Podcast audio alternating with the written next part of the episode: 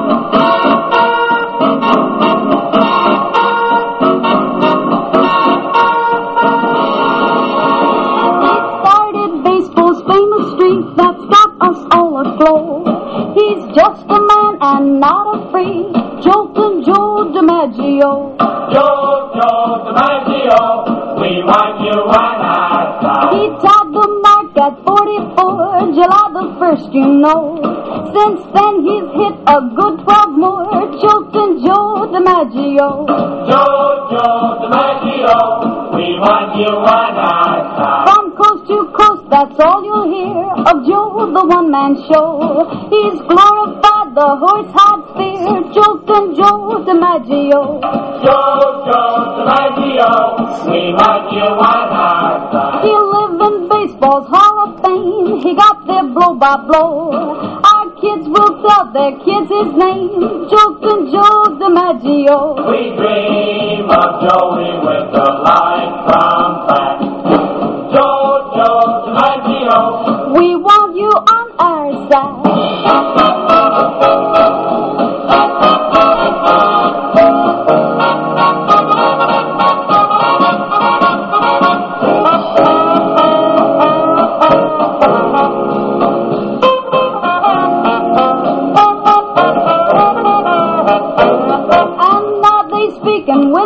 Of how they stopped our Joe.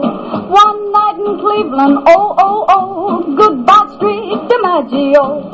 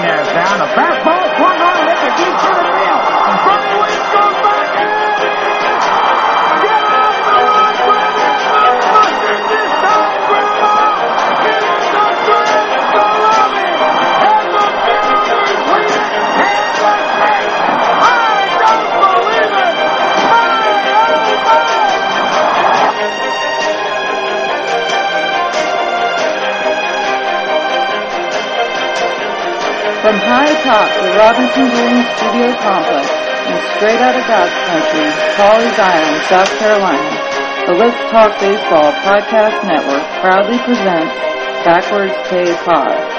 And now, here's the host of the show, Jake Robinson. Good moment, baseball universe. What is up? What's cracking?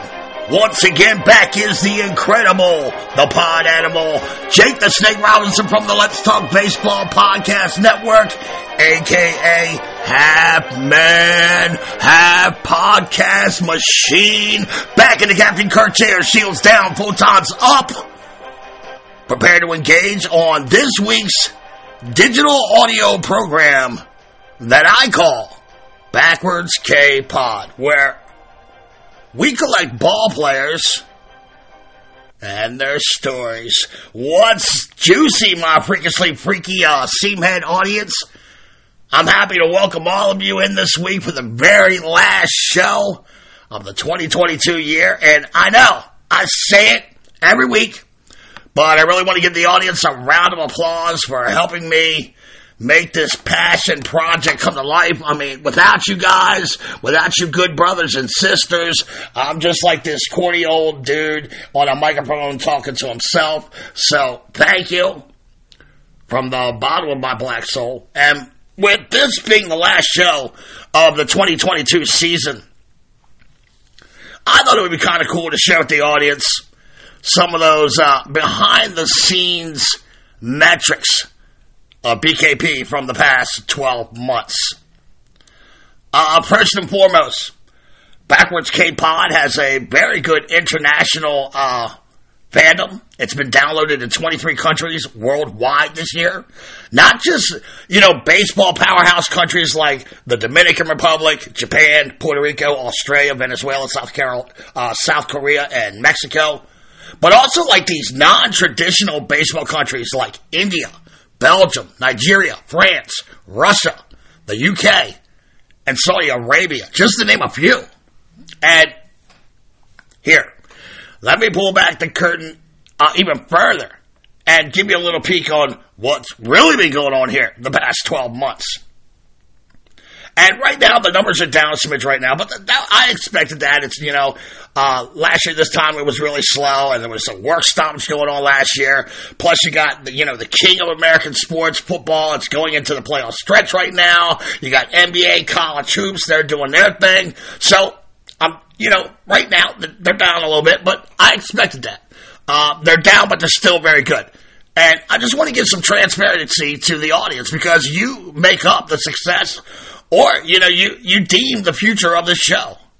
So I'm going to get, get real transparent with you. And I scared. One second.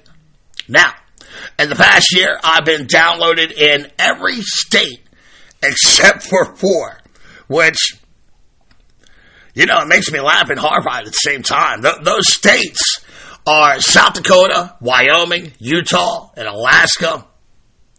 Although I do know for a fact that I have people from Alaska who enjoy the show, but they just live somewhere else now. So, yeah, full transparency. The show has never been played in those four states, which, folks, I'm going to admit, it, it kind of makes sense for those four in particular, and a part of me can laugh that off, but my ego is having a hard time with it as I've literally become obsessed with those four fucking states.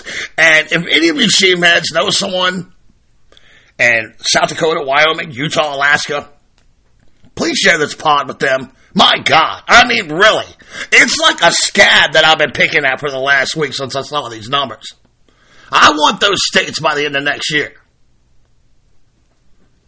Now, the top five states in downloads are as followed. My home state, Maryland, number five. Thank you. Thank you so much. And California is like right behind them. So you got six, California, five, Maryland. Florida, number four, coming through strong for me all the time. Uh, Pennsylvania comes in at number three, which they've always supported me in my endeavors since day one. And I have genuine friends until I die from there. So thank you. Thank you. Thank you. Number two is Illinois, which I told you. Me and the city of Chicago, we're, we're, we're kindred st- souls, baby. I don't know what it is, but since the beginning of my show, Illinois and the Chi have taken to me, and I love that town. Thank you. Thank you, thank you, Illinois. My God, the love. I'd be tempted to move there if the right radio gig came around. Just, I'm just saying. And the number one downloaded state for 2022 is my current home state of South Carolina, which is to be expected. The show has been passed around all over the place here in Pawleys Island. It's been very well received. I have lived all over the country, but this is truly my home. I have the support of the community. It's beautiful here. Good, simple folks who look after one another. My only regret in life is that I didn't know of this place long before I, I moved here. But again, I've been downloaded all over our great country with the exception of the evil four, but I'm going to change that. California, Washington State, Texas, New York, New Jersey, they ran up my top 10. And hopefully, I'll see those New York numbers push up after today's show. Now, let's take a look at the international metrics for 2022 real quick, which is a much harder sell for American baseball, as I'm sure many of you can imagine, right? And again, BKP, it's been downloaded in 23 countries all around the world. The top five countries outside of the U.S. mainland. We'll go backwards. Number five, believe it or not, It's Russia. I, I, I can't explain it. It's not a traditional baseball country. Also, aren't they a war or something? But, but look, someone in that country is listening regular, regularly to uh, Backwards K-Pod. Uh, my thoughts, I, I, I don't know. Maybe it's an American doing something over there he probably shouldn't be doing, but the numbers don't lie. Someone is listening regularly in Russia. Maybe it's Putin. You never know. The fourth most downloads internationally. It goes to the United Kingdom. Again, not a traditional power, but it kind of makes sense. I got my boy Mark Zolgile over there. You may remember uh, Mark from the Vince Scully tribute show, which we did together. If you never heard the Vince Scully show, check it out in the archives, wherever you listen to your pods, or go to my website, diamondsnakejake.podbean.com to hear Scully or any of my other shows. So, yeah, Mark is probably driving force there. Hopefully he's not the only one there, but he's the heavy lifter, and I thank you, Mark. You're a good fan. You're a good fan, and, uh, you know, you've been even a better friend through the years to me. Coming in at number three is Australia. And look, I got my great friend Leo Jane that lives over there. And I know he's as diehard on this show as anyone. But my boy, he only lives in uh, the Victoria area of Australia. I got listeners all over Australia, Western Australia, South Australia, Queensland, New South Wales. I've covered over 95% of that content in downloads. Amazing. Thank you, Australia, so much for your support. Man, it's just humbling, folks. At number two is Puerto Rico. Again, I got superfan Ozzy Cruz down there, but the whole island has downloads. It's absolutely amazing and humbling. Ozzy, he's truly one of my best friends on the planet. I've never said this, but traveling to Puerto Rico to do a show with that dude is absolutely on my bucket list. Yeah, life is about trust, and there are very few people I trust in my inner circle more than Ozzy Cruz. Thank you for your friendship and your trust, brother, and spreading the gospel of BKP. And the number one foreign market to download BKP in 2022 was. Yell out some guesses.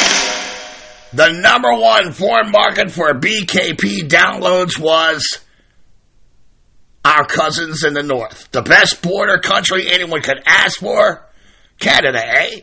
That's right. Number one foreign market by far by thousands of downloads.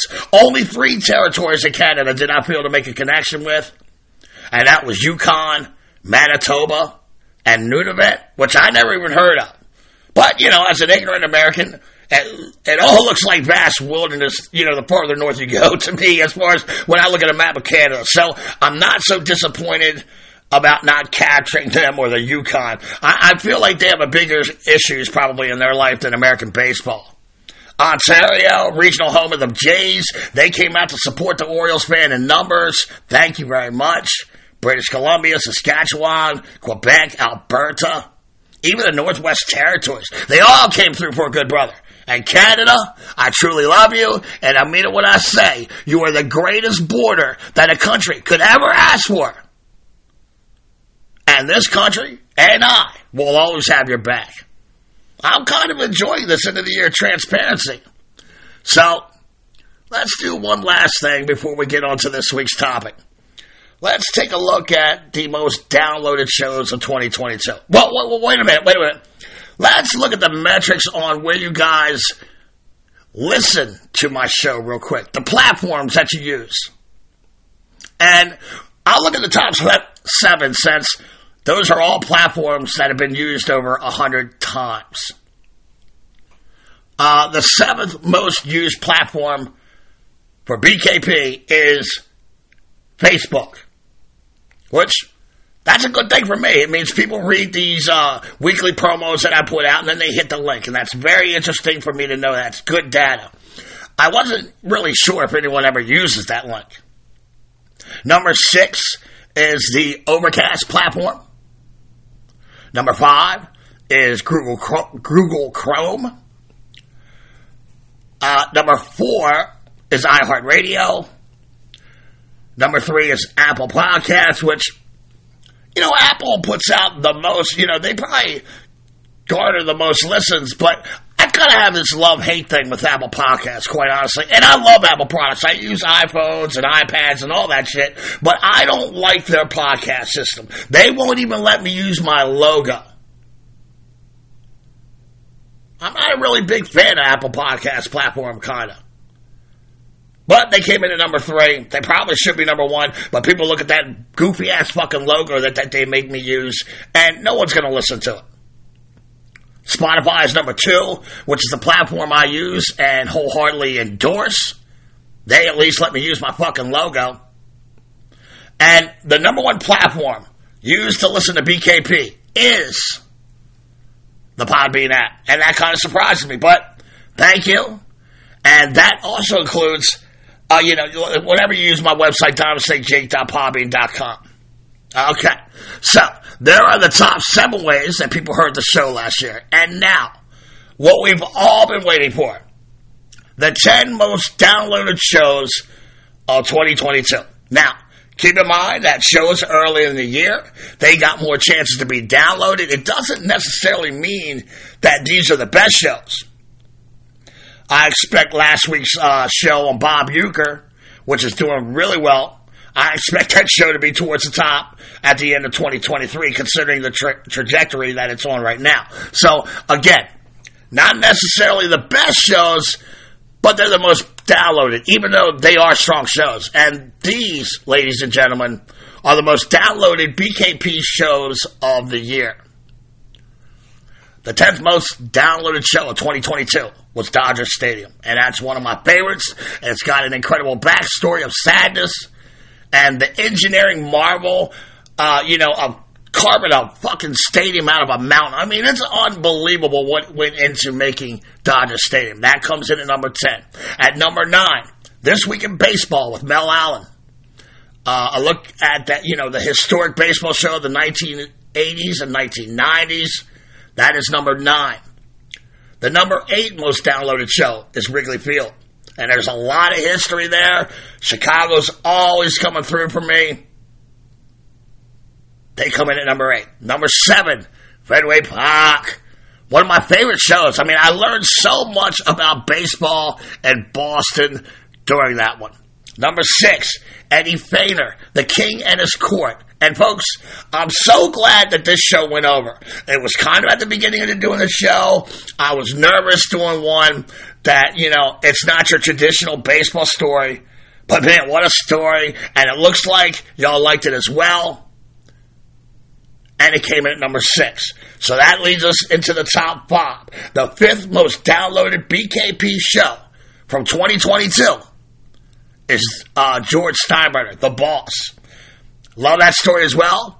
It changed my perception of the man. Not necessarily so much of the boss, but certainly the man. And it's definitely struck a chord with me. And I have a whole newfound respect for George after doing that show.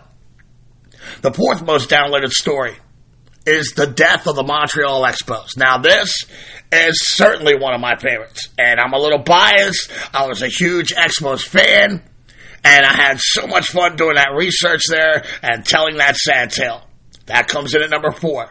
The third most downloaded show is The Big Red Machine. And folks, The Big Red Machine, it came out like a machine. It's the, by far the most listened to show in the first 24 hours after its release. By far. People love that team, and apparently they love that show. The second most listened to and downloaded show uh, in 2022 is uh, the first show, Roberto Clemente. He is uh, he's very special to me. He's the face of the Let's Talk Baseball podcast network. And that show, it gave me the confidence to keep putting these out. And that brings us to the most listened show of 2022, the most downloaded show of 2022. And that was Nolan Ryan, The Ryan Express. And Look, man, I mean, the bottom line is one can never underestimate the romantic power of Nolan Ryan for sure, as his show is the king of the backwards K-Pod mountain after one year. Will he still be there next year? It's hard to say. But I'm sure we're going to revisit this next December. That was kind of fun. I, I, I kind of enjoyed that. Just wanted to get my amazing seamhead audience a peek behind the curtain. And, uh, you know, I thought we'd just take a little look back. I, I, I'm nothing without you. I'm just a voice. My goal, my number one mission in the mission statement was to leave my voice behind, share the game with the future generations. With your loyalty and fandom, I'm accomplishing my dream, and I hope the 2023 topics that I have for you, they will leave the same kind of impression that these are having. And I truly look forward to sharing them with you. And look, I tell you guys all the time, I don't want to take myself very serious, but I do take this work serious. I'm a solid number two pitcher in the rotation. I'm dependable. You're going to win more than you lose with me on the bump. Deep down, I know I got the, uh, you know, I haven't reached, you know, ace maximum potential yet, but I'm on the cusp. I'm Grayson Rodriguez, baby. 2023 is where we're going to take this thing to the next fucking level. I learned a lot in my rookie season here at Podbean, and you ain't seen nothing yet, so brace yourself, mother effer. To quote my boy Orioles GM Mike Elias when talking about going into the off season with the surprisingly surging Orioles of last year, you know, he said it's time for liftoff. Now, now, not quite like that. Not like the Orioles liftoff with signing Kyle Gibson and trading for James McCann from the Mets. That's more like you know, like a fart in church. I, I still lo- love you, Elias, but but damn, I'm talking a real liftoff, folks. I'm taking this show to the next level. And many of you can say many things about me, both positive and negative, but I deliver when I promise. Always. And I'll bring the funk next year, so stick around and smell what the snake is cooking. Backwards K-Pod is available on all platforms, as you can see from the analytics that I presented to you. Virtually anywhere you listen to your pods, or you can go to my website, diamondsnakejake.podbean.com to listen to this or any of my other pods I've ever done.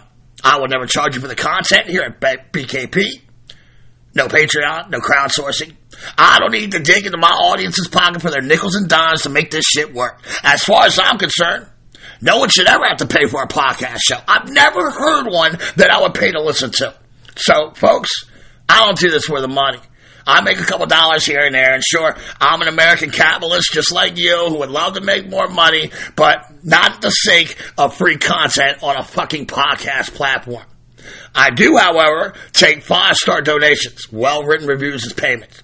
If you're on Spotify or Apple, please rate and review me as you see fit. I ain't scared. This helps me to continue to do this thing that I'm most passionate about in the world, podcasts and baseball. The more reviews I get, the higher up the search engines we go. So, more seamheads can find us, and that helps me to add steak with the beans and rice on the dinner table for my family.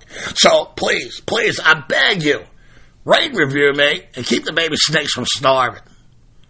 Okay, so enough of all this, right? Most of y'all know the deal. Every week for the past 51 weeks, Backwards K-Pod has covered about 160 years of MLB baseball. I mean, Major League Baseball. 160 years, folks. From the days of the Cincinnati Redlegs and the Boston Red Stockings, who would eventually become the Atlanta Braves, all the way up to the story, story of the recently retired baseball icon Albert Pujols. I've done it all from bios of individuals like Roberto, Mr. Ricky, Henry Aaron. I've covered memorable teams like the now defunct Expos, the Gas House Gang, the Big Red Machine. I'd cover baseball and pop culture, the baseball bunch this week in baseball, the Sandlot. I've covered every freaking stadium in use right now, from the oldest on up, from Fenway all the way up to guaranteed rate field at this point. That's 90 years of baseball stadium construction. I've covered throwback cribs in Crosley Field, Polo Ground, Shibe Park. I've covered baseball infamy and scandal and the Pittsburgh drug trials, the Mud and Jet Bandits, the death of Ray Chapman. We paid tributes to legends that we lost this year with Vin Scully Show and Gaylord Perry. And folks, I'm going to be honest. Sometimes I go through my catalog and in all humility, I just don't see how any true fan of the game can bypass this pod. I love the fact that at my advanced age, I am still learning about baseball almost every day of my life, and it's because of this show. If I were to drop dead today, I would be so proud of what I've left behind on this program. But to the thrill of many and the disappointment of others, the snake ain't done yet. I got so much more up my sl- sleeves, which, you know, it's kind of ironic because the snake ain't got no arms he needs sleeves, baby. But I digress. So, going all the way back to episode one. And no, not the, you know, Phantom Menace. I'm talking about Roberto Clemente. I put a lot of thought into who would be show one. I needed a baseball player that is almost universally loved and respected, someone every single baseball fan can rally around, and a player that would be jump, you know, like a jumping all point. So, in retrospect, the second most listened to show in 2022 next to Nolan Ryan, I think I accomplished my goal there. And in between, I tried to keep stories diverse, make sure all the teams are represented, but I wanted a topic that would be up to par with Clemente to bookend this mother. And after much thought and consideration, and maybe along with a little pleading from my man Jim Quest out in Oregon, there might have been a little bribing there. Thanks for that $50, Questy. But look, it has to be a true icon. Preferably someone who transcends the 20th century. Someone who not only impacted baseball, but America as a growing mainstream and world power. And with that in mind, I decided, decided to end the year talking about Joltin' Joe DiMaggio, the Yankee Clipper. He was without a shadow of a doubt one of the most recognizable and popular men in the 20th century in America. A whole generation of Americans, both black and white, they grew up with DiMaggio as a living, breathing extension of their social and sports con- conscience. Folk singer uh, Paul Simon, Art Garfunkel, their hit song Mrs. Robinson, they ask a question Where have you gone, Joe DiMaggio? Our nation turns our lonely eyes to you. What's that you say, Mrs. Robinson? Joltin' Joe has left and gone away. And it is so true because, in many respects, Joe was the last of his kind in his era. He's been remembered in song, literature, featured as an iconic hero of his time. He was married briefly to the hottest chick in our planet, if not the, you know, in our country, if not the planet. The hottest glamour girl of all time. I mean, don't get me started on Marilyn Monroe. My God. On May 16, 1999, the U.S. House of Reps, by bipartisan vote, which, you know, that never happens anymore. God, those were the good old days. Well, they passed a resolution honoring Joe for his storied baseball career, for his many, many contributions to the con- uh, country throughout his life, and for transcending baseball and becoming a symbol of talent, commitment, and achievement. But first and foremost, before Marilyn and, you know, Congress honoring him, first and foremost, Joe DiMaggio was about baseball to his core. Herb Caen from his hometown newspaper, the San Francisco Chronicle, they once wrote that baseball isn't about statistics. Baseball is Joe DiMaggio rounding second base.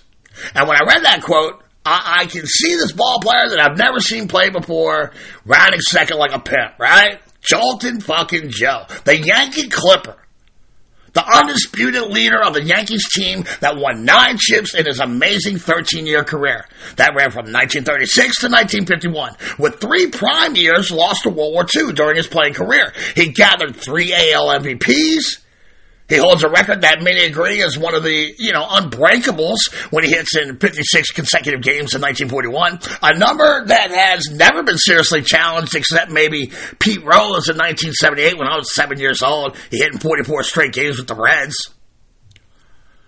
As the son of immigrants, he was the embodiment of the American dream in the young but rapidly growing country. And sidebar here, sometimes things in life are just about the right person at the right time. And his Italian heritage in the Bronx and in New York City, it was way over. He really was like the perfect person for that city at that time. And, and you know, in here, follow me on this pivot, if you will. Much like Bruno Sammartino was the perfect WWF champion back in that day because of this growing Italian population in New York City. Joe, Joe was a true Italian, living that, you know, rags to riches storyline, and he was living it out in the iconic pinstripes. Joseph Paul DiMaggio was born Giuseppe Paolo DiMaggio on November 24, 25th, 1914 in Martinez, California, which is located about 25 miles northeast of San Francisco. His parents, Giuseppe and Rosalia, they had immigrated there from Sicily sometime around the turn of the century. And after the birth of Joe, uh, Joe, the DiMaggio unit, they moved to San Francisco where his father continues his occupation as a fisherman to feed his family. And Joe was the eighth of nine DiMaggio siblings.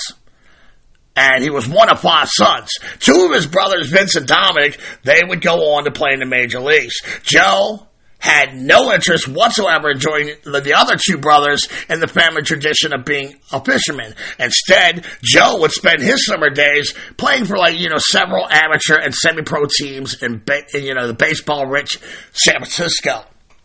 And another sidebar here. Joe and his father, they, they had a strained relationship in Joe's teenage years.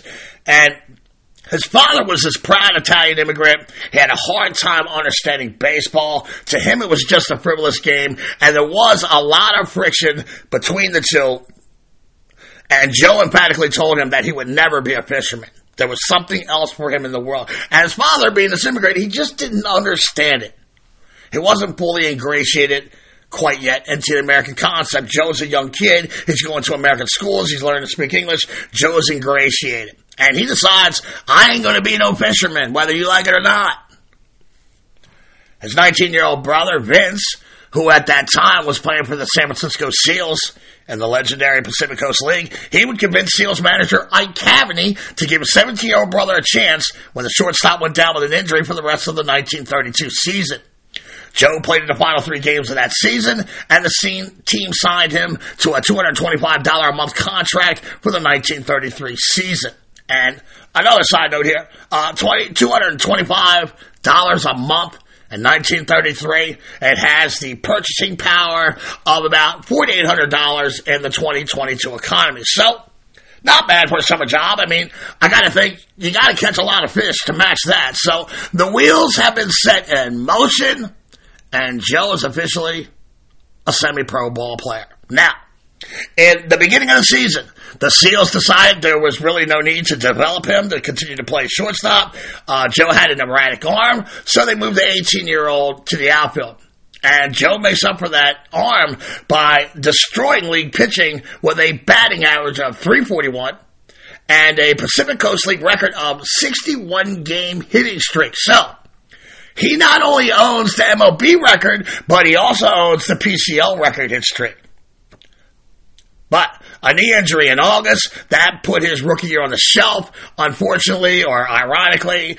Um, uh, maybe fortunately, that knee injury, it gave MLB teams pause in offering him a contract. The Yankees figured, what the hell? They, they offered the Seals, uh, a $25,000 contract to buy his contract and five other players. But with the understanding that Joe remained with the Seals in 1935 to prove that that rehab knee uh, that rehab knee was not going to be a, tr- a problem. DiMaggio accepts the challenge. The Seals accept the contract. And Joe goes on to prove that that, that, knee, that knee is fine. He torches the league pitching with a 398 average, 34 home runs, and 154 RBI. So, of course, in 1936, the Yankees are satisfied. They bring him on the board. Now, the Yankees at this time, they're still a baseball power, but they're not quite a superpower anymore. There's like this void after Babe Ruth was traded two years earlier, as you can, you know, expect. So, Joe comes into spring training as a blue chip prodigy with huge expectations and immense pressure. Don Daniels of the Sporting News, covering the Yankees in camp that year, he wrote that the Yankee fans regard him as Moses, sent by God to deliver the team out of the second place wilderness that they find themselves in. And again, The determined Joe, he accepts the challenge. He makes the team out of spring training about halfway through the season. Uh, the Yankees fans realize they got a star. and halfway through the season, the rest of the fans in the league, I can only assume were like, oh shit. I mean, he's hitting a tick under 350 going into the All Star break. He's named a starter in right field in that Midsummer Classic. By the end of the year, Joe has captured the imagination of the baseball universe and the country. He's got his visage on the cover of Time magazine. And in his rookie year, he treated the AL hurlers with total disrespect. He posted a 323 batting average, 29 bombs, and 125 RBI.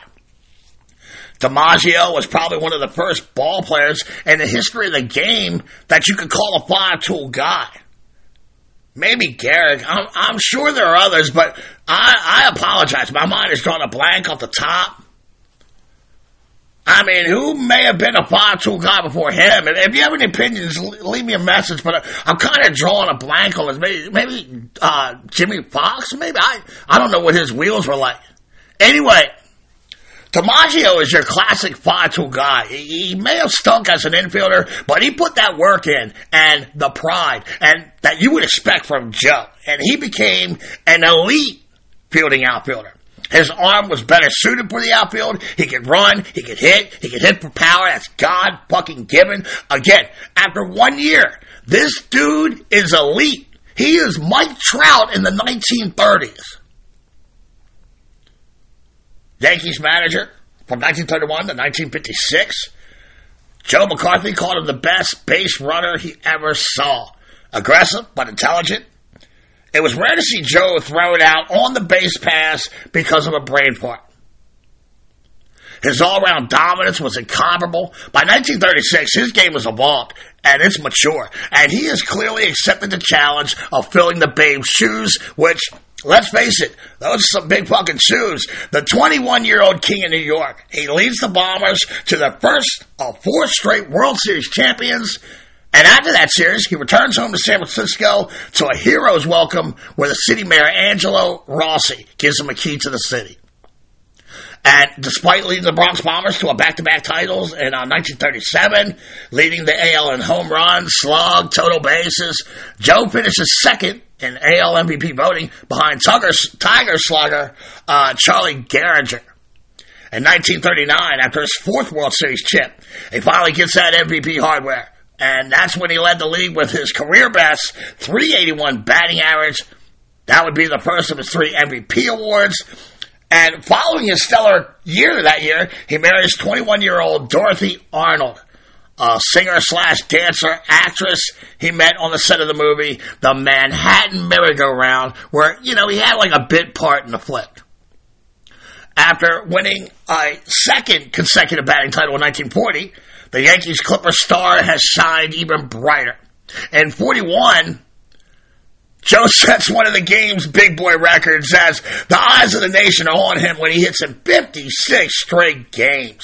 On May 15th, day one of the streak, the Yankees are in fourth place, and Joe is struggling out of the gate. He's got a 194 average in 20 games. And you know, Yankee fans are getting a little bit restless, right? It's a God given right to win World Series, and everybody better perform. A month later, June 17th, DiMaggio, 30th straight hit. Uh, the Yankees hitting streak record held by shortstop Roger Peckinpaugh, a guy we covered in the Death of Ray Chapman uh, story. And uh, Roger Peckinpaugh, he said that uh, that hitting streak, 30 hitting streak, 30 games, what was it? It's 29 game hitting streak. He said that back in 1919 and it was also equaled by Earle Combs in 1931. And as this streak is rolling along, it's gradually becoming a huge snowball, a national obsession. Anywhere you went, you were bound to hear someone ask, Did he get one today? Radio programs across the country were constantly being interrupted for news about the streak. On June 29th, in a doubleheader versus Washington, he gets hits in both games. The second game in that twin bill, Joe hits a single in the seventh inning to pass Brown slugger George Sisler and his 41 game streak that he set in 1922. And Sisler's streak was always referred to as the modern record. And that was to distinguish, distinguish his record from uh, the Baltimore Orioles' Wee Willie Keeler's 44 game history in 1897, which was considered the all time record. But I do think it's kind of ironic looking back in retrospect. And again, this is just a histor- historian's perspective. You know, uh, 1922 is considered the modern game, but it's really not the modern game. It's still caveman like, and it's still, uh, no one has smashed the color line, okay? So it's really not the modern game.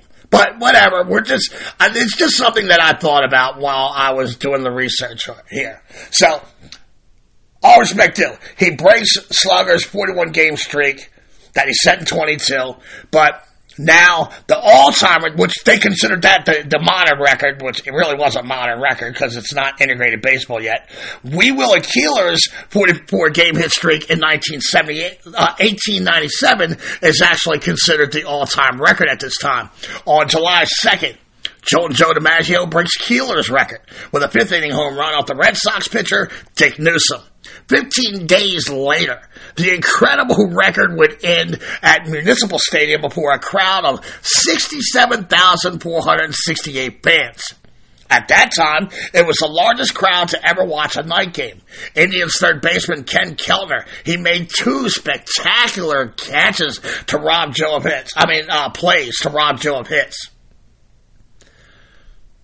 and that was it. The streak was over. Over the course of that 56 game hit streak, the Yankees moved from fourth place, five and a half games behind first place, and uh, they went uh, from five and a half back to a seven game lead over Cleveland and the first place spot.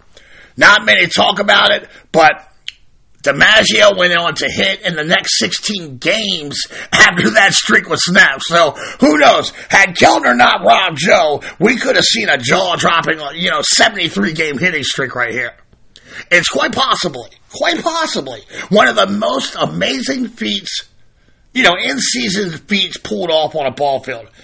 Maybe in American sports. He struck out a mere five times and 223 at bats during that streak. I repeat again. He struck out five times and 223 at bats during that streak. In fact, the whole year, he only amassed 13 strikeouts. Huh? The Claimer batted 305 in 1942, the lowest average of his first seven years. But, You know, it's 305 though.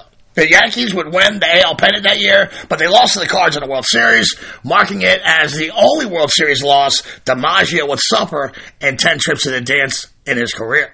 In 1943, Joe enlisted himself in the United States Army Air Force, and like many big leaders at that time, Joe never saw combat, as he spent the majority of his tenure as like this morale booster, instructor, and he's playing baseball for these service squads. After his return home from duty in Honolulu due to painful ulcers, he was granted a medical discharge in September of 1945. Soon thereafter, he, he and his wife, uh, Dorothy, they get divorced, and uh, Dorothy takes the son, Joe, Joe Jr., in custody. The following season, 1946, is a tough one for the new 31 year old DiMaggio. His 290 average and 95 RBIs are below his high standards as ni- the 1947 season is getting nearer and nearer. The Yankees announced that Joe will have surgery to remove a bone spur from his left heel. In January, the doctors removed that three inch spur. Two months later, physicians had to go back in there. They had to perform a skin graft uh, surgery procedure to close the slow healing wound. On April 20th, he makes the first start of the season. He drops three dogs on the A's. But by the end of April, he's batting a minuscule 143. However, Joltin he begins to warm up. A four for five game versus the Red Sox on May 25th. That put him over 300 for the first time all year. And the team is responding to the resurgent DiMaggio. On June 3rd, led by Joe's four hits, the Yankees shut out the Tigers 3 to nothing, and DiMaggio is now batting a league leading 368. He's hit safely in 16 straight games since May 18th. He's abusing AL pitchers with a 493 average during that span. And the Yankees moved to first place on June 5th with a doubleheader sweep of the Browns. A 19 game winning streak by the Yanks between June and July and pushed them 11 and a half games ahead of Detroit. By the last game of the season, Joe had spearheaded a Yankees offensive attack that had left the Tigers in the dust by 12 games, and the Yankees snatched the AL pennant. By the end of the season, uh, DiMaggio's stats were again under pre-war levels, but you know he's still productive. He's banged 315 with a career low uh, 20, 20 home runs, 97 RBIs. Those 97 rims were the second low of his career, but they were good enough for the third most in the American League. Even though Ted Williams had surpassed Joe in virtually every offensive category. In fact, he led the whole AL in virtually every offensive ca- category as the splendid Splinter bashed his way to a second Triple Crown. But just like back in 1941, William again plays second fiddle to DiMaggio, who won his third AL MVP on the basis of his all-round play and the fact that the Yankees were back in the World Series for the first time, you know, in like four years, uh, you know, 1943.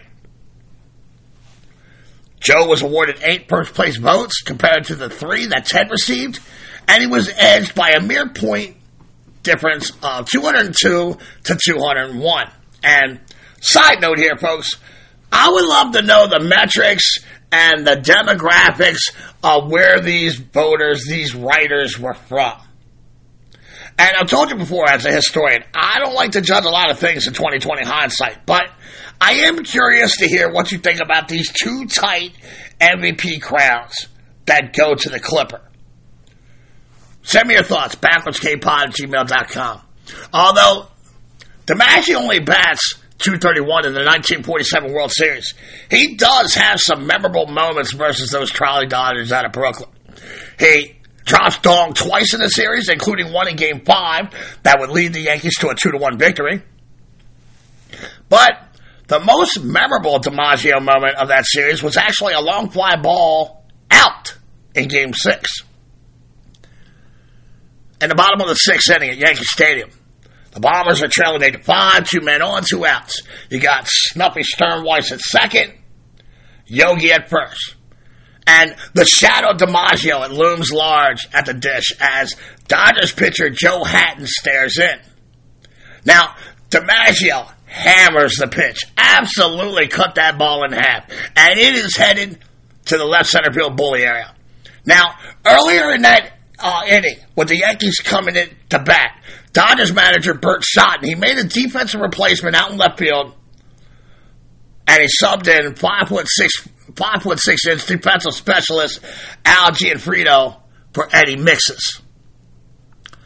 And going back to the that ball, the ball is carrying, it's carrying, it's carrying, it's continuing to carry, and Gionfriddo, he's tracking. He's scampering. He's tracking back to the wall. At the very last second, he leaps to rob Joe of a game tying three run blast.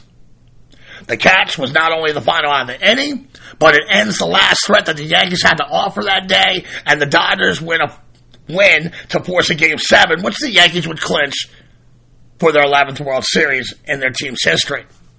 But most of the buzz inside Yankee Stadium was the reaction that Joe elicited after that blast and robbery by Gionfriddo when he angrily kicked at the dirt as he was headed into second base. And it was so out of the norm for this almost always stoic ball player. The fans were fascinated by this because, you know, it just wasn't something that you saw from him. And I can't stress to you how important it was to Joe for him to protect his brand. Well, that and his competitive type A personality. He was a man driven by self pride and the athletic challenge of perfection. If DiMaggio made an error out in center field, the Yankees fans would cheer because it was something so rarely seen. He was a good looking man who was a symbol of his times, a time when men wore hats and a tie. The only difference is Joe's suits were tailored perfectly to his athletic physique. Again, everything is perfect At least that is the public perception that he's putting out there. There are times in his life when he's a recluse hermit and he's desperately avoiding the public. 1948 would prove to be DiMaggio's last great season, statistically speaking, of course. He played in 153 games, despite laboring through the recurring and painful bone spurs. His 39 home runs, 155 RBI, 355 total bases, and led the American League, and he finished second in MVP voting to Indians player manager Lou Boudreau, who led the tribe both on the field and in the dugout to their last World Series title and those damn bone spurs. They continue to plague the Yankee Clipper, and in contrast uh, to his amazing 1948 season, the 48-49 season was the worst of his career. Although his midseason return that year, it cemented his re- reputation as, you know, the inspirational catalyst that greased the wheels for the superpower Yankees machine. After that 1949 season, and with the New York tabloid style press running amok, speculating that Joe was at the end of his career, DiMaggio begins to isolate himself from the world and his hotel room, especially on the road. In mid June, he realizes, hey, my healing feels pretty good. The pain was gone. Two weeks later, he makes his season debut against their rival Red Sox at Fenway Park. Game one of the series, June 28th. Joltin Joe drove in two. He scores twice in a 5-4 victory. The next day, he clobbers two home runs with four, four RBIs and another win. The third game, DiMaggio drops Dong two more times, drives in three, leading the Yankees to the series sweep, and thus stretching New York's lead to eight games over Boston. The Brazilian Red Sox, though, they would scratch and claw their way back with a late season surge and would eventually take a one game lead over the Yankees with two games left to play in the boogie down. DiMaggio himself had been hospitalized in September with pneumonia, but he was in the starting lineup when that final series started. On October 1st, forever known as Joe DiMaggio Day, in front of 70,000 adoring fans in the house that Ruth built, Joe was flanked by his brother Dom and his mother. And the Yankees organization, they laud him with special, you know, gifts and and finally, you know, speeches and gifts. And at the end of the ceremony, DiMaggio has like his Lou Gehrig, luckiest man in the world moment when he ends his speech with, I want to thank the good Lord for making me a Yankee. Still weakened by pneumonia, he told ma- manager Casey Stengel he was probably good for about three innings. Instead, he plays the whole game with the Yankees trailing four to nothing. Uh, trail, with the Yankees trailing four to nothing, Joe doubled in the fourth and was later driven in, propelling the Yankees to a comeback win, five to four, which meant the two teams would play for all the marbles in the last regular season game of the season. In the eighth inning of that game, Bobby Doerr of the Red Sox, he hit a triple that Joe's weary legs couldn't catch up to. And whenever I watch old film of DiMaggio in center field, he reminds me a lot of former Jays center fielder Devon White. And some of you older cats my age, they might, you know, you might remember him. Hell of a defender out there in center field. And like him, Clipper was just, you know, smooth as silk. Just this elegant strider who looked like he could cover more ground with less steps. And everything with Joe was beautiful. And again, it's a man who takes pride in his pursuit of perfection. So when Doerr hits that triple past him, first of all, there's a hush murmur racing through the crowd. And Joe has his head down in shame, and he's out there, he, he's seething in the outfield. And he's drained of his energy, and he's realizing that he's a detriment to, to the team. The prideful, uh, stoic ball player, he lowers his head and with no prompting, he ran it from the outfield straight to the dugout. And that, my Seamhead audience, is everything you need to know about DiMaggio right there. The Yankees won that game 5 to 3, and they captured the pennant again.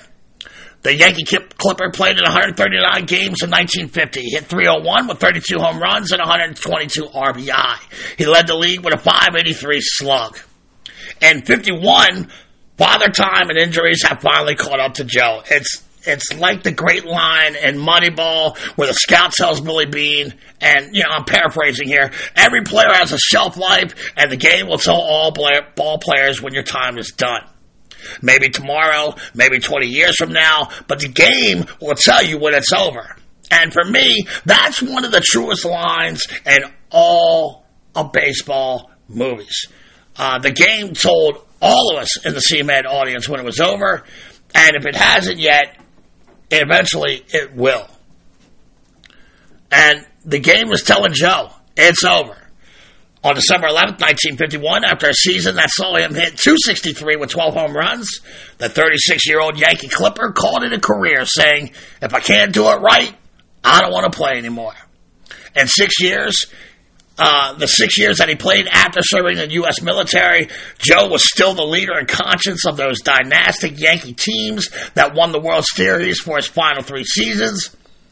And even though he won those two MVPs in 47 and 48, overall his post-war numbers were not up to his standards as compared to before the war. And the bottom line is, it bothered Joe. Teammate Phil Rizzuto, Scooter, he once said, all to, you know, after the war, Joe was older and he had those recurring bone spurs, and baseball, baseball just wasn't as much fun for Joe anymore. And he said he noticed that when he came back from military duty.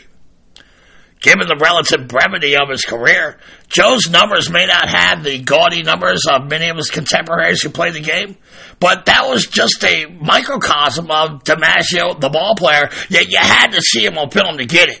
It wasn't just about his sick ass numbers in a short career. It's how he did it. Quite frankly, it's how he looked doing it. DiMaggio was always a level or two above everyone, save for maybe Ted Williams, Stan Musial, and Willie Mays at that time. You didn't have to comb through his stats, even though he had them. The stats are just numbers on baseball reference. Joe had style, he had grace, he commanded respect through his elegance and stoicism as he played, as well as his play on the field. DiMaggio was a really controlled and measured person in public. He was very unflappable. He always had his emotions in check. It's what the Italians call sprezzatura. The ability to make all this shit look easy. He had an almost imperial presence about him. Like, instead of a ball player, maybe this dude is actually royalty in some way. You know, that's just the way he carries himself, and that's the way he played the game, that's the way he dressed. That was Joe fucking DiMaggio. But the truth is, internally, you know, Joe had inner turmoil that that that belied his calm exterior many times, and whatever was going on inside of him, inside of him, he hid it very well from the public, and it manifested in the return of the officers that he that earned him a military discharge back in 1945. For all his popularity, Joe was an intensely private dude who was never comfortable in his role as anyone's hero. He was the face of a franchise, the face of one of the biggest cities in the world, the face and hero of Italian Americans throughout the country. It was a blessing, but it was also an unwanted burden. His dependable performance and his character, it made him the right man at the right time. And I talked about this at the beginning of the, the, the uh, show here. Sometimes it's just that simple. Here was a player that went about his work without bravado or flamboyance that you see from these so-called superstars today, making upwards and sometimes over $30 million a year. But let's be honest. Not many of these dudes could carry Joe's bags. I guarantee you, you would never see Joe hit a home run and flip his bat like a child. He was the ideal icon for a nation struggling to climb out of the depths of the economic devastation left in the wake of the Great Depression, as well as the lives lost in World War II. In the world of today, now I call it the look at me generation. Me, me, me, me, me. Look at me. I'm going to pound my chest for the slow mo highlights later on ESPN. Ain't I special? DiMaggio understood his role as a public figure. He did his best to live up to that image. Of course, no one is perfect in this world. We're all flawed in our own ways, and I'll get into that a little bit, but his grace and style on the field, it translated well off the field as well as, you know, with his tailor suits. He was this quiet model of elegance. And look, I'm just going to come right out of it, you know, with it. Uh, Joe was a really good looking man, good looking man. as a man comfortable in, living in my own skin and sexuality, he's a dapper, smooth ass pimp, and he's quite the coxman, as the women were crazy for him. And sidebar, a friend of mine, Questy, out there, Oregon, we talked about him earlier. We had this debate a couple days ago on who was the biggest coxman in New York City as a New York Yankee during their career. Was it Joe, Mickey, or Jeter? and yeah, that was a crazy conversation, but that's another story for another pod. but yeah, that was some spirited banter though. And look, it was well thought out, as by the end we agreed on the order. What do you guys think? After the 1941 hitting streak and uh, following his military service in the war, he became a national baseball legend in the making. His ethnic background, which was often noted in pre war press, became increasingly irrelevant. His mainstream fame and influence the arts.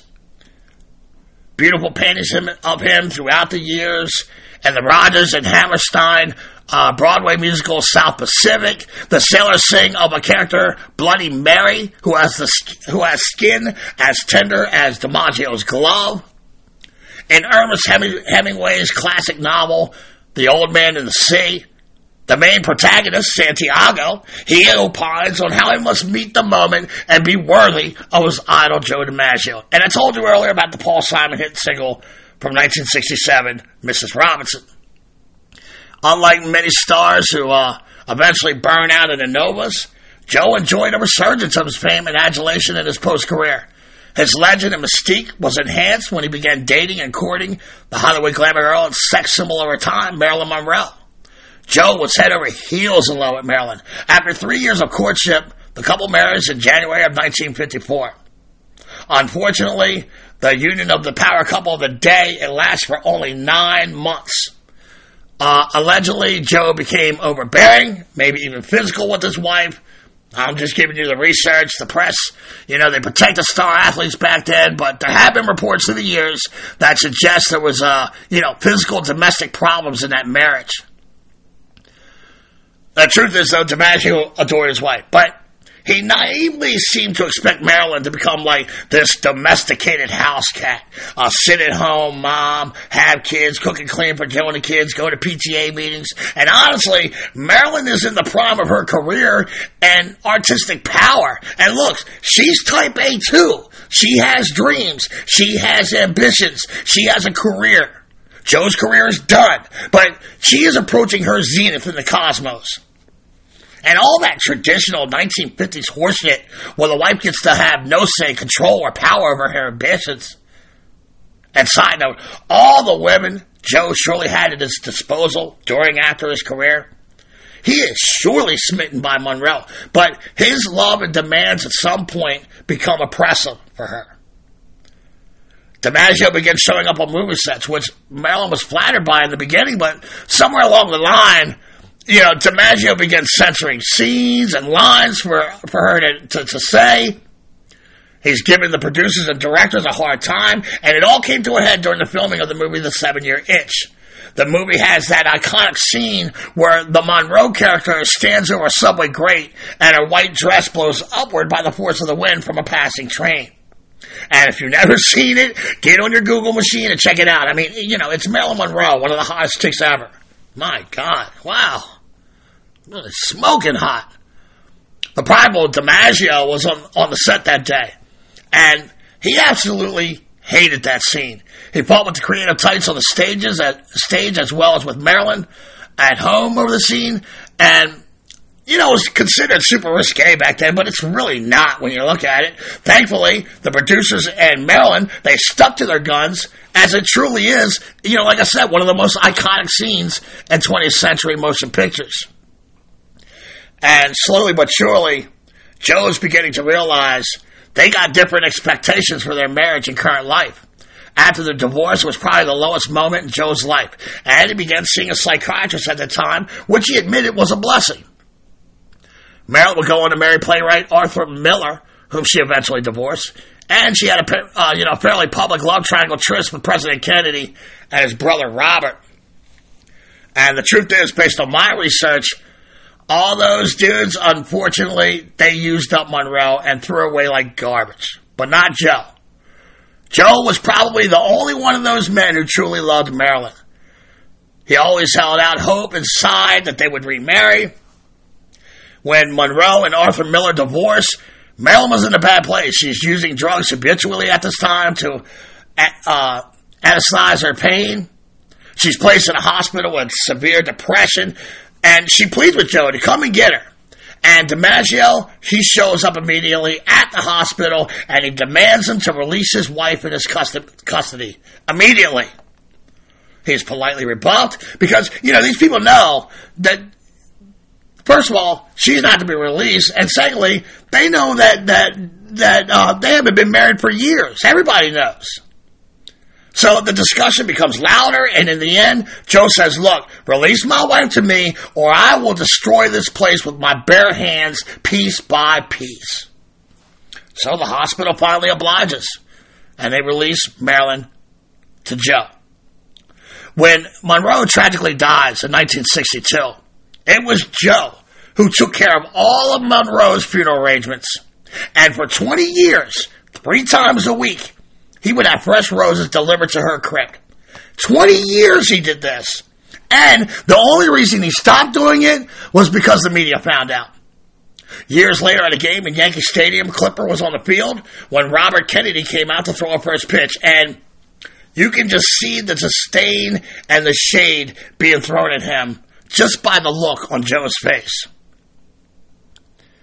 After Marilyn's death, Joe disappears into relative obscurity before returning to the Major League Baseball as a vice president and coach for Charlie Finley's relocated A's in the 1968 season.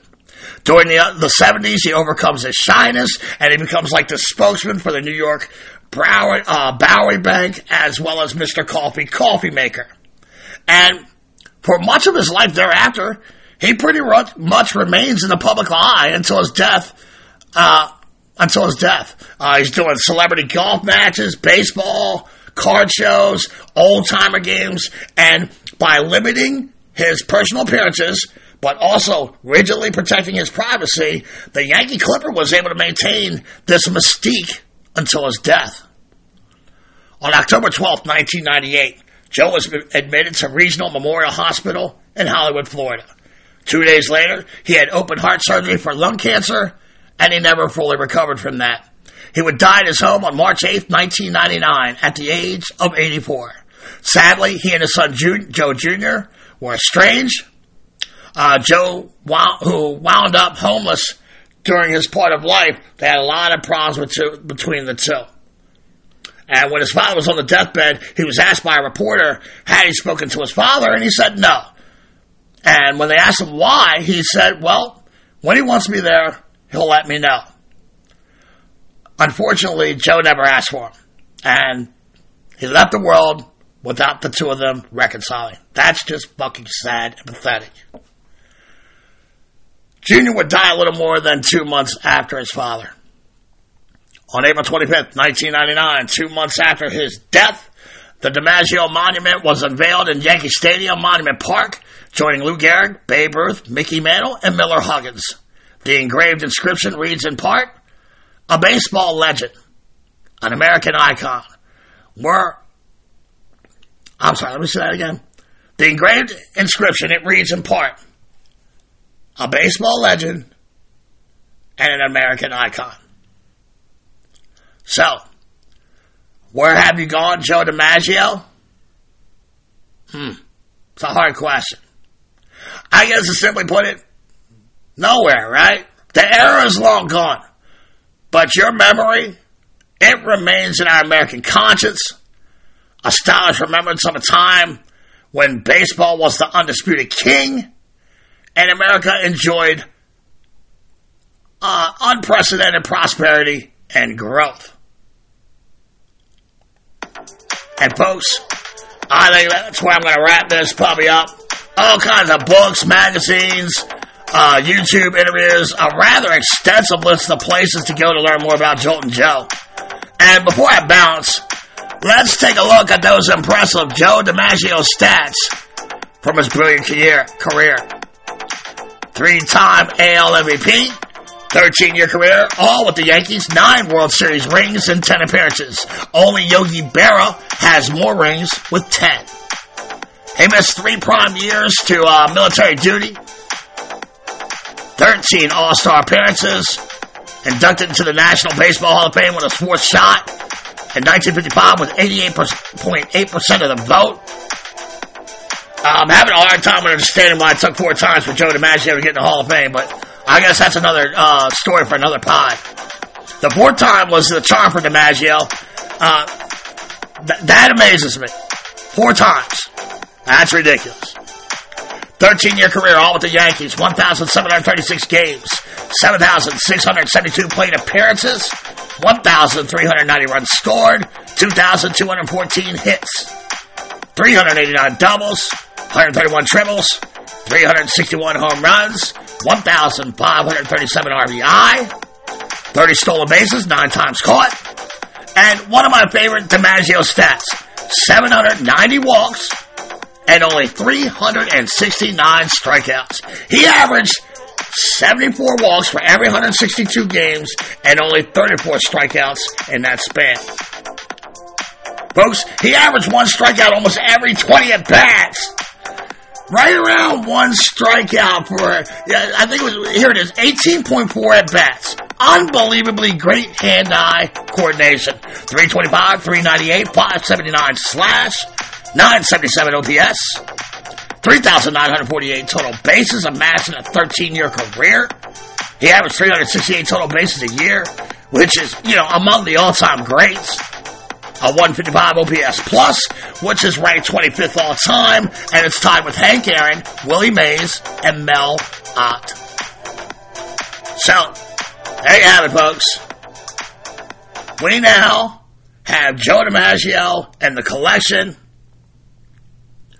and with that being said, the first season of Backwards K Pod is in the books. And I hope all of you had a great Christmas, uh, great uh, holiday, whatever you uh, celebrate. I hope everything was great for you. And now we sit here in the dawn of a new year. I just want to thank you, the audience, for sharing your time with me the past 12 months. I'm honored to be your historian for all things baseball, and I'm ready to keep this shit moving. So, everybody sit, sit back, fasten your seatbelt as I prepare to hit hyperdrive in year 2023. Again, plenty of stuff with Joe DiMaggio out there to read up on, so by all means, check out the life of this amazing ball player. For such a short playing career, Joe accomplished a lot and I found him to be a fantastic subject to study. You can find me on Facebook at the Let's Talk Baseball Podcast Network group page, Twitter, we're at back underscore K underscore podcast. Please subscribe to your YouTube, my YouTube channel, Backwards K Pod, or you can email me at backwardskpod at gmail.com. And I think that's about it, you fucking freak, seamhead freaks. Thank you for all your support. I can't wait to dip into the new year as the calendar for the new year has been mapped out. And the snake got a whole lot of goody good about to open up the nostrils for you next year. In fact, with the DiMaggio story and 2022 already in the snake's rearview mirror, I chop the head off our baseball hydra only to see two more podcast shows grow in its place. Next week, the first story for 2023. We're going to talk about the 1989 earthquake series between Oakland and San Francisco. And I can remember being an 18 year old kid when this happened. What a horrible moment for the most anticlimactic World Series ever in the history of the game. But look, that's another story for another pod. The first of 2023 here at Backwards K Pod, where we collect ball players and their stories. I don't want to hear about any of you seamen dying from doing crazy shit on New Year's. Stay safe. First of all, I can't afford to lose audience members. Secondly, you ain't gonna want to miss these 2023 shows. So, you know, stay safe, drink and drive responsibly. Parents, if you see your kid sitting on the couch looking bored AF, by all means, put on a couple of turtlenecks, some long john sweatpants, multiple socks, take him or her outside and play a game of catch. Thank you for coming out. God bless and win the day. And like Shea Hillenbrand told me in our one-on-one interview, you go to hell, Andy Pettitte. Happy holidays, Seamheads. Stay safe. Peace.